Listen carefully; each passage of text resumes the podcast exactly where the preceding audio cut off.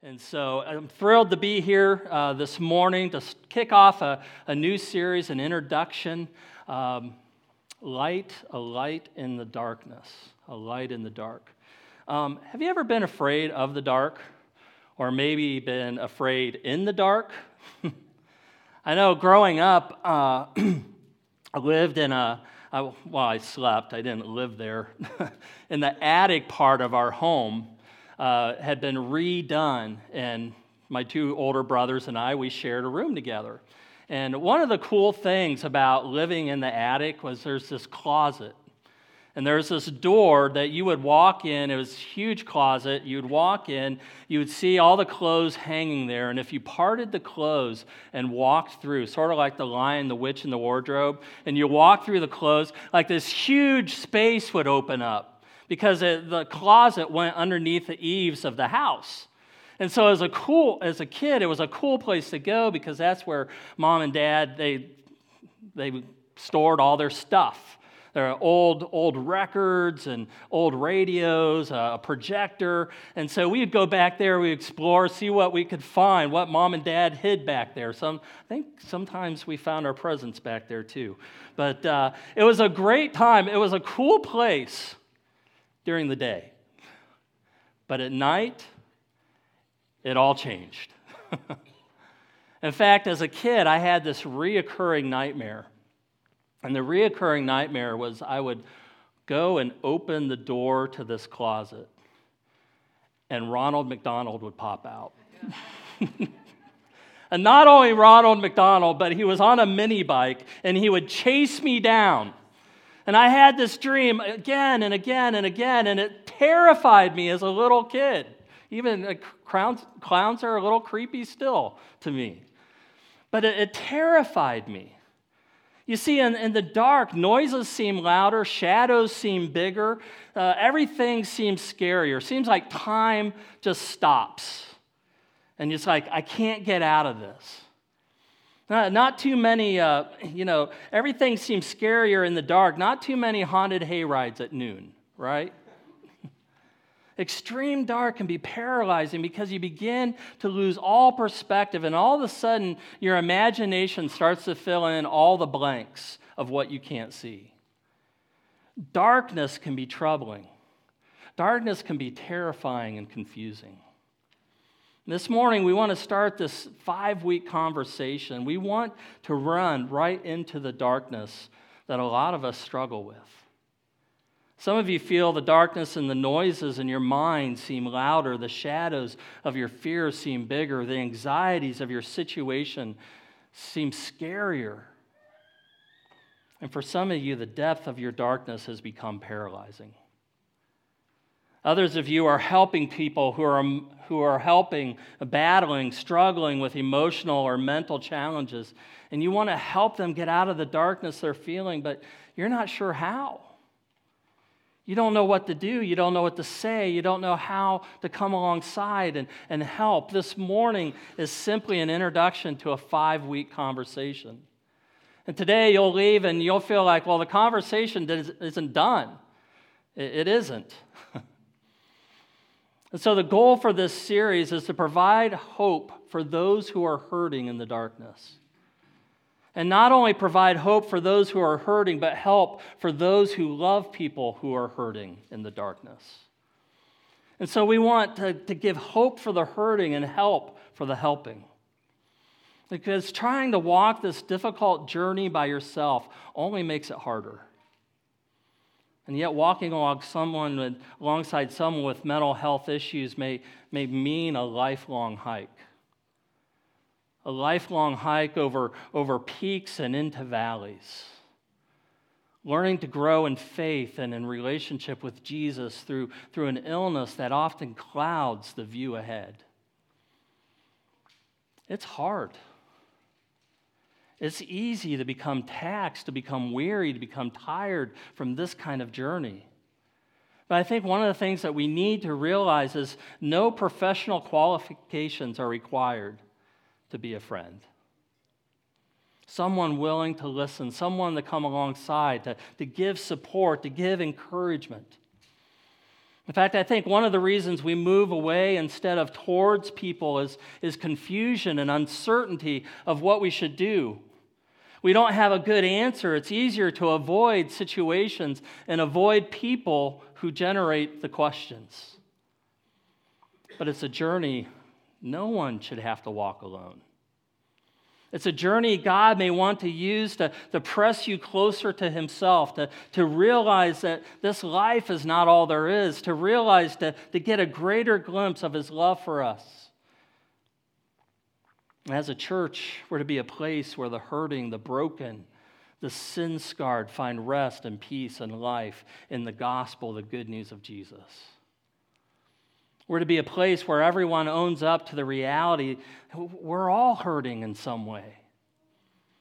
We're all broken in some way.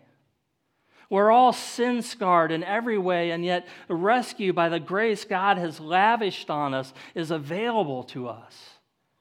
The same grace that we're to apply to our own connections and relationships as we live in response to the gospel. We can make a difference because even a little bit of light makes the darkness a lot less dark. You see, we're running into this over the next few weeks because the, this darkness is real. And as long as we ignore the reality of the darkness of mental illness, we'll, we'll lose our opportunity to influence the conversation and give hope. I'm going to rattle off a, a bunch of stats here just to give you a sense of, of, of the weight of this conversation. You don't have to remember all the stats, but grab hold of at least one. One in four, one in four, 25% suffer with a diagnosed mental illness. And half of all Americans struggle with a mental disorder at some time in their lives. One in five U.S. service members who served in Iraq or Afghanistan suffer from major depression or PTSD, post traumatic syndrome, which then affects their relationships, their ability to function and deal with anxieties and stresses. One in 10 children and youth have a serious mental illness condition. Fewer than one third of adults and one half of children who live with mental health needs get the help that they need. 26% of the homeless population lives with severe mental illness. Mental illnesses don't discriminate. It affects us no matter our age, our gender, our ethnicity, our economic status and we lose one life to suicide every 15.8 minutes. Well, what does that mean for us? Well, one of the things that it means is that one in four people sitting here on a Sunday morning is affected either by a personal mental illness or is affected by someone in their family with mental illness. Here's where we come in. See, many individuals, surveys have shown, studies have shown, many individuals with a mental health issue go first to a spiritual leader or spiritual friend for help. One other thing is in 2017, the ADM Board, a Summit County organization that brings awareness and support to those struggling with alcohol and, and drug addiction and mental illness, they coordinated these quick response teams throughout 10 Summit County communities.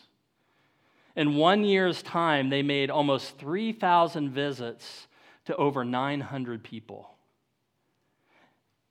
72% of those visits happened in the communities of Akron, Cuyahoga Falls, and Barberton Norton community. That's us. Former First Lady Rosalynn Carter says it this way people with mental problems are our neighbors. They are members of our churches, members of our families. They're everywhere in this country. If we ignore their cries for help, we will be continuing to participate in the anguish from which those cries for help come. A problem of this magnitude will not go away. Because it will not go away, and because of our spiritual commitments, we are compelled to take action. Well, we reached out to uh, some of our school counselors in, in our community and our local schools and, and just asked them, what are you guys facing in the schools? We got back answers from every one of them, and, and they responded. Uh, the issues are depression and anxiety, apathy, eating disorders, addiction, suicide, and self harm.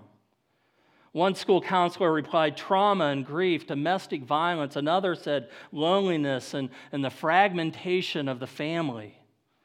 We reached out some, to some other professional counselors that, in, in our community, and they mentioned as well toxic shame and loneliness, anxiety, apathy, grief and loss, no direction in life. I mean, we, it's all around us. We see it on the news. We see story after story of extreme cases of those who deal with some kind of darkness, all of a sudden acting out in the middle of their darkness, and something really bad happens my office, I hear stories of people who are afraid of shadows and paralyzed by fear and anxiety. Recently in the news, there's been startling stories of pastors. Pastors who have been advocates of, of people getting help for the anxiety and depression, who unfortunately succumb to their own dark feelings and commit suicide. You see, pastors aren't exempt from these things. I mean, who here hasn't had a time in their life where depression and sadness and anxiety have taken you to a dark place? Imagine those feelings magnified to the point where you feel trapped, where you feel paralyzed by these feelings and fears and failures. And I know some of you are there now, some, some have been there. Some, are, some of you love someone who, who is there right now. I remember doing a, character study on the life of the prophet Elijah in the Bible and, and just being surprised at the complexities of, of his life. He faced feelings of isolation and despair right after this amazing miracle of God, of God's power and God's presence, and using Elijah, uh, he wrestles with depression. You see, in the Bible, we see people wrestling with suicide and, and narcissism and, and debilitating doubt and paralyzing anxiety and fear. The darkness is real. I had an Old Testament professor who always said, almost every class, the Bible shoots straight. Remember, the Bible shoots straight. In other words, it doesn't try to hide our struggles, it doesn't cover over the darkness, it runs into them. In fact, our hope is found in the fact that it seems to be the heart of God to help us, to support us, to give us hope in the struggles that we face. Listen to, listen to some of these promises. Fear not, for I am with you. Be not dismayed, for I am your God. I will strengthen you. I will help you. I will uphold you with my righteous right hand. God heals the brokenhearted, He binds up their wounds. The Lord is near to the brokenhearted and saves the crushed in spirit. Again and again and again, God reminds us of his love, of his comfort, of his presence, his support. His presence in the midst of the darkness that we face. But before we go further, I don't want to promise anything that, that we can't deliver. And, and let me be totally honest with you. I think the church needs to run into this topic for a lot of the reasons I just stated. You see, our silence is not to be misinterpreted, but there are limitations to what we can do in these five weeks. Um, I'm not Dr. Phil any more than I'm uh, Dr. Pimple Popper. Now, I, I, don't have a, I don't have a doctorate in, in neuroscience or psychology, but what I bring to the table is my understanding of God's Word. My understanding of the Bible, my experience, and, and the input and wisdom from others. We'll not be able to cover every topic. In fact, we can only brush the, the surface because mental illness includes things like depression and bipolar affective disorder, schizophrenia and, and psychosis, uh, dementia, um, intellectual disabilities, developmental disorders, attention deficit disorder, obsessive compulsive disorders, and the list goes on. There's this whole spectrum between feelings of depression to clinically diagnosed depression. We're not going to be able to cover all of that. We can't solve every problem, nor do we know the reason for every struggle. We're not trying to answer every question.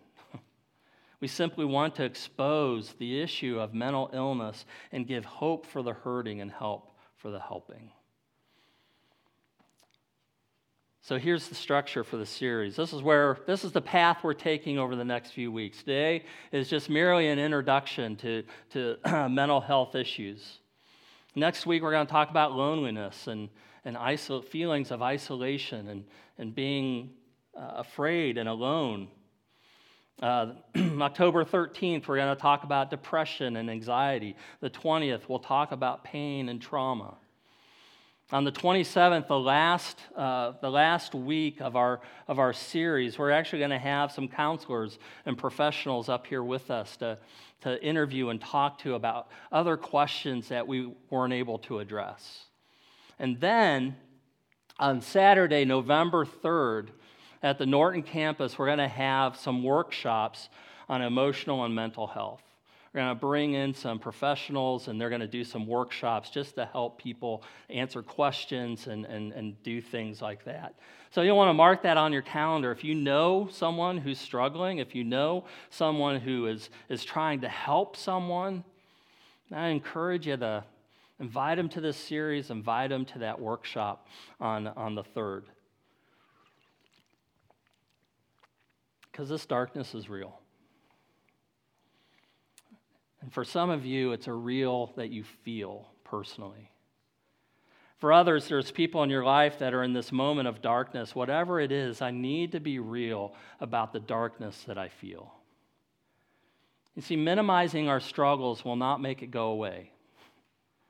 Dismissing our struggle will not make the darkness become less. Over spiritualizing it with a, I just need to pray more, can only and often only brings more shame and guilt. And so we need to be real with how we feel. That's what I love about David in the Psalms. He, he was real with what he feels. He wrestled and struggled with trying to understand God in the midst of uncertainty. People are, are chasing him, trying to kill him. And so he has all this anxiety and pressure and feelings of loneliness and depression. Uh, listen as he, he struggles, as he wrestles with the reality of his feelings and thoughts. In Psalm 69, we read this Save me, O God for the floodwaters are up to my neck. Deeper and deeper I sink into the mire. I can't find a foothold. I am in deep water. The floods overwhelm me. I'm exhausted from crying out for help. My throat is parched. My eyes are swollen with weeping, waiting for my God to help me. And he goes on another 10 verses. This is how I feel, God. This is what's going on. In verse 13, he says, But I keep praying to you, Lord hoping this time you will show me favor. In your unfailing love, O oh God, answer my prayer with your sure salvation. Rescue me from the mud. Don't let me sink any deeper. Save me from those who hate me. Pull me from these deep waters. Don't let the floods overwhelm me, or the deep waters swallow me, or the pit of death devour me. Answer my prayers, O Lord, for your unfailing love is wonderful. Take care of me, for your mercy is so plentiful. The Bible shoots straight. David was real with his thoughts and feelings and poured them out to God because God wants to be included in our struggles. He wants to help shed light on, on what needs to be revealed. And so I need to be real with the darkness I feel and realize the darkness I feel is caused by something that I need to reveal. See, this darkness is, is rooted to a reason. So often we, we, we identify the symptoms because that's, that's what's going on in our life and in our minds, but there's always a root reason for why we feel what we're feeling. There's a root reason to why I feel this darkness. It's a, it's a root that I need to understand and, and try to address. Until I gain understanding of the root, I can't apply wisdom. You see, understanding and wisdom go together. The, the writer of Proverbs knew this. He says, Fools find no pleasure in understanding. but delight in airing their own opinions. Instead, get wisdom, get understanding. Do not forget my words or turn away from them. Do not forsake, don't turn away from wisdom, and she will protect you. Love her, and she'll watch over you. For the beginning of wisdom is this get wisdom, though it cost everything you have, get understanding. You see, wisdom, understanding, and wisdom are connected. Understanding is turning the light on the root and the reason that is underlying the darkness I feel. And so this morning, we're going to spend the rest of our time looking quickly at some of the roots of this darkness in which we struggle. Now, full disclosure, I'm borrowing some of these thoughts from Pastor Rick Warren, who has who's struggled with these things personally as well as, as in his family. You see, every one of us has been dealt a different hand in life. We've all been dealt a different hand. Things that we often can't control. These cards directly correlate to the, to the root cause of, of how we feel or, or what we feel. You see, we like simple answers, but the reality is God has created us to be complex.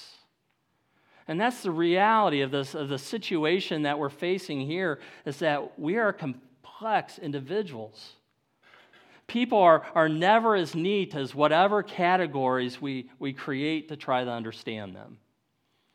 And so the Bible speaks to this when, when the psalmist says in 130, Psalm 139 For you created my inmost being, you knit me together in my mother's womb. I praise you because I'm fearfully and wonderfully made. Your works are wonderful. I know that full well. My frame was not hidden from you when I was made in the secret place, when I was woven together in the depths of the earth.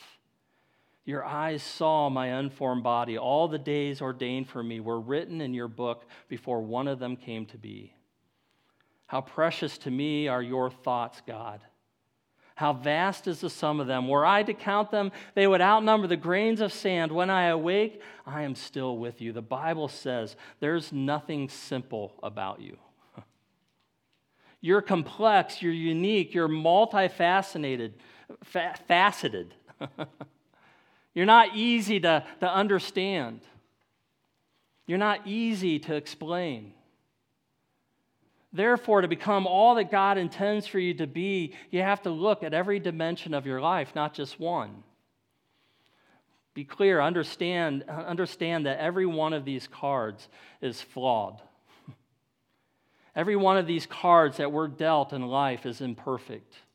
Every one of these cards is corrupted, they're marred by sin. But the good news is that God sent Jesus to rescue us, to change all that. He sent Jesus to transform the cards that we've been given, to change the deck and give us a present and future hope. You see, each one of us has been dealt a hand. And today we're going to look at five of them. Five possible root causes to how I feel. The first is my chemistry. The first card that I've been dealt is my chemistry, my chromosomes, my DNA, my, my hormones, my genes. It's, it's my chemical makeup. It's, a, it's at the most basic biologic level, it's, it's you and, and your body. Everything that happens to you in your life happens in your body, and your body is made up of all of these chemicals. Some of you were born with this hypersensitivity to pain. I mean, you, you notice pain very easily. If something doesn't fit right or feel right, you notice it immediately. It's not right or wrong, it's just the way you're wired, it's your chemistry. Others, you were born with this very high threshold of pain. You, you're hammering a nail and you hit yourself in your, on the thumb and you're like, oh, that hurt. it's, not, it's not wrong or right, it's just the way some people are wired. Some of you were born with low energy level. It's not right or wrong, it's just the way you were born. You're a low energy person. Some of you were born like a caffeinated squirrel. You're wired to be wired. You see, every one of us has structural and chemical weaknesses in our bodies. Some of us are predisposed to our backs going out. My mom's had back surgery. My older brothers had back surgery. My middle brothers had back surgery. I've had two back surgeries. If you're a Carrie, you have a bad back. you know, some of us wear glasses. Some of us have weak eyesight. Some of us have 20 20 vision. It's not, it's not wrong or right. right. You get the picture. you see, mental illness is no different than, than physical illness it has a chemical basis. Sometimes our chemistry is affected by our lifestyle. I was listening to this podcast from a, a, neuroscientist from Cornell. They were talking about the brain, and she was talking about how much energy the brain needs to function properly. I was fascinated because I had never heard this before. And, and she says that the brain consumes over a quarter of the calories that we consume. So you go and get that Chipotle burrito, you know, some 2,000 calories or whatever. You know, 500 of those calories are being burned by your brain. Well, man, that gets me, that gets me thinking. so if I'm not eating right, it can severely affect the way my brain functions. If I'm, if I'm putting stuff in my body that isn't good for it, it affects the way I think, the way I perceive things.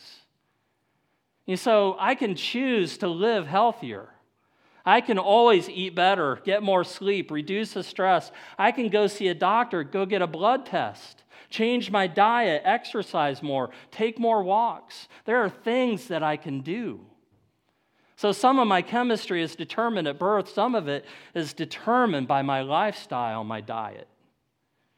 The second card that we're dealt is our, is our connections. Our connections are my relationships in, night, in, in life. You, we're products of our relationships, especially during our early years. Those relationships may have been good or they may have been bad. They may have been healthy. They might have been unhealthy. They may have been even non existent. Some may have even been abusive. And these relationships helped shape the way that you think because childhood wounds run deep. Your connections make a difference in the way that you process life, the way you think. The Bible says it like this Walk with the wise and become wise, for a companion of fools suffers harm. A friend loves at all times, and a, and a brother is born for a time of adversity. Study after study has shown that your identity, how you see yourself, is largely determined by what you think the most people, most important people in your life think of you. What you think the most important people in your life tends to determine your self image, your self concept, your self esteem. That's why you need to make sure that Jesus is the most important person in your life. Because he calls you brother, he calls you sister, he's chosen you, he's welcomed you into his family, he loves unconditionally, he's always present. You see, relationships are a key part of our, our lives and our purpose. The problem with our connections is that we're not perfect. And since we're all imperfect, there are no perfect relationships that causes problems because we hurt each other. There's, we have conflict with one another. We have stress. We mis- misunderstand one another. Sin disconnects us. And sometimes we, we so much want to be needed and we want to be known and we want to be loved, we'll do anything to connect, no matter who it is. And so we find ourselves in toxic relationships. We find ourselves in unhealthy relationships that in turn affect lifestyle choices, which in turn affects our bodies and the way we think. Well, there's a third card that makes you you, and it's my circumstances my circumstances, the things that, that happen to you. These are things that, that happen around you. None of these things were in your control. You didn't choose your chemistry. You didn't choose your initial connections. And you certainly haven't chosen all of your circumstances. The things that happen to us and the things that happen around us help shape our identity. We're a product of the, of the traumas and troubles in life and, and how we choose to respond to those. We're a product of the suffering and the shame and the shock and the stress and the problems and the pressure and pain that can shape our lives. And so things like rejection and failure and trauma, and pain affect who you are and the decisions you make. These things are out of our control, but some of them may be in our control. Your lifestyle choices, the relationships you've chosen, all have an impact on your current circumstances. And so there's a fourth card, a fourth factor that makes you you, and, and this is a big one. It's called what we'll call our consciousness. It's how I talk to myself. it's these little conversations uh, that I have in my head and what I think about myself. I'm constantly talking to me. We're, we're carrying on a constant conversation with ourselves. Just some of us do it out loud. You see, there's never a time in your life where, when you're not talking to you. But you know what one of the issues is? If we were to talk to our friends the way we talk to ourselves, they probably wouldn't be our friends. And the reason why is because we're our own toughest critic. We're always criticizing ourselves. Man, you're worthless. You didn't do that. You didn't do that well enough. And we're talking to ourselves and we're critical of ourselves and we lie to ourselves all the time. We're constantly telling ourselves lies. The, the Bible says the heart is deceitful beyond all else. Who can, who can understand it? Who can comprehend it? And we tell ourselves things that aren't true, but we believe them anyway. Write this down if you're taking notes. What I say to me influences who I think I am. What I say to me influences who I think I am. And a lot of what I say to me are things that I've held on to, things that people have said to me. You're no good. You're worthless. You're never going to amount to anything. You're uncoordinated. You're, you're not very attractive. You're a loser. Blah, blah, blah, blah, blah, blah, blah. And all these things that, that people have said through us without our lives, they, they like hang on. They're like glued to the inside of our brains, they're velcroed to our head, and we file those things. And then we start finding those files and we start repeating them to ourselves. And we start to say it over and over again. It's, well, it's just like me to be clumsy. Well, it's just like me to, to, to be that stupid. You've said it over and over and over, and it's gotten deeper and deeper into your mind. And the Bible says, above all else, above every other thing, above all else, guard your heart. For everything you do flows from it. We need to guard our hearts from these lies. You see, a thought doesn't have to be true to hurt you, you just have to believe it. Your perception of yourself becomes your own reality. If you want your life to go in a different direction, we're going to have to start changing the directions of the way we think. To remind ourselves of the truth that, that God says about us. He chose us, He loves us, He secures us. This affects my identity. But there's a fifth card, and this fifth card is important because it, it really controls the other cards. This fifth card that makes me me is my choices. You see, you have a choice to choose. That's because you're made in God's image. God made you. And this freedom of choice is an incredible blessing, but it's also our greatest curse. Because I don't know about you, but I make stupid choices all the time. We make dumb decisions. We, we make self defeating choices. We make harmful decisions that, that harm ourselves, that are destructive to our bodies, that sabotage our relationships and our circumstances, everybody around us. But here's the good news God says you have a wild card. You've got a wild card. It's a trump card that changes the, the whole nature of the hand that you've been dealt. Your choices influence every, every other card that you've been dealt. You see, I, I didn't get to choose my chemistry, but I can choose what I do with my body and how I make the most of what I got. That's my choice. I can choose to do the best I can with what I have. I didn't choose my relationships in my childhood, but I can choose how I respond to them. I can choose new relationships, healthy relationships. I can choose to get help in my relationships, to learn relational skills. I can choose a lot of things that will change my relationships, my connections, and sometimes break the destructive cycle that I've been born into.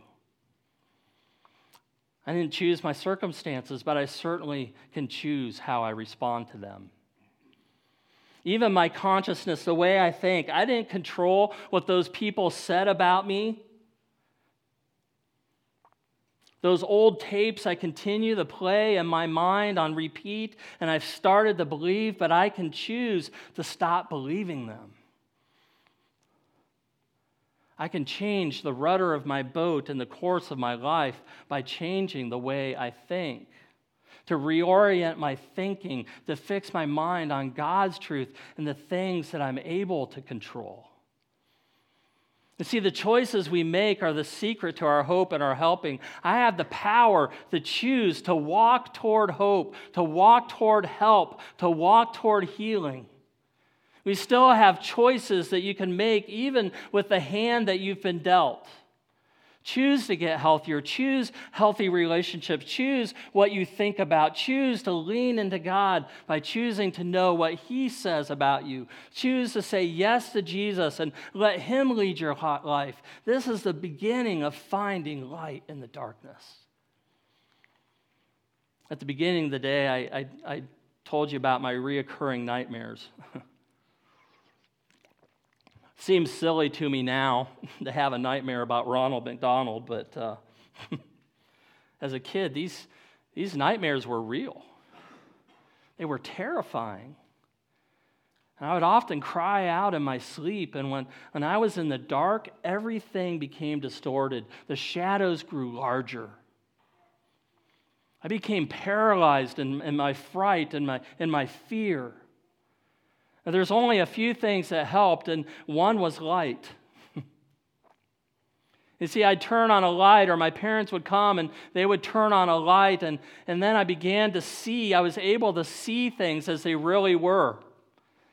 That menacing person standing at the end of my bed staring at me, oh, that's my football helmet and, and jersey hanging on the other side of the room. Those scary, elongated faces that are looking at me from the walls. Oh, that's the grain in the wood paneling. and I started to get, I, I would get perspective on my surroundings and what was going on. You see, light gives us perspective.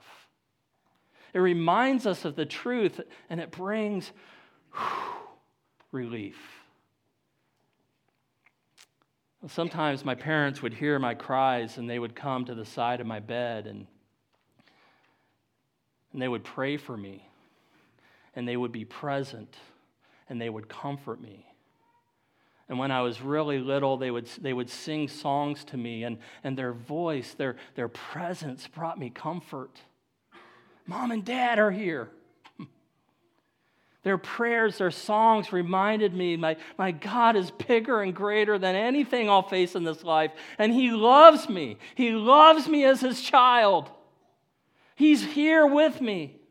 And having someone close also brought comfort that I wasn't alone.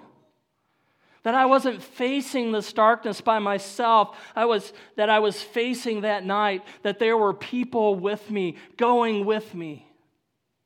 You see, in the same way, when we're struggling in a, in a mental or an emotional darkness, we need people to journey with us and simply be a friend.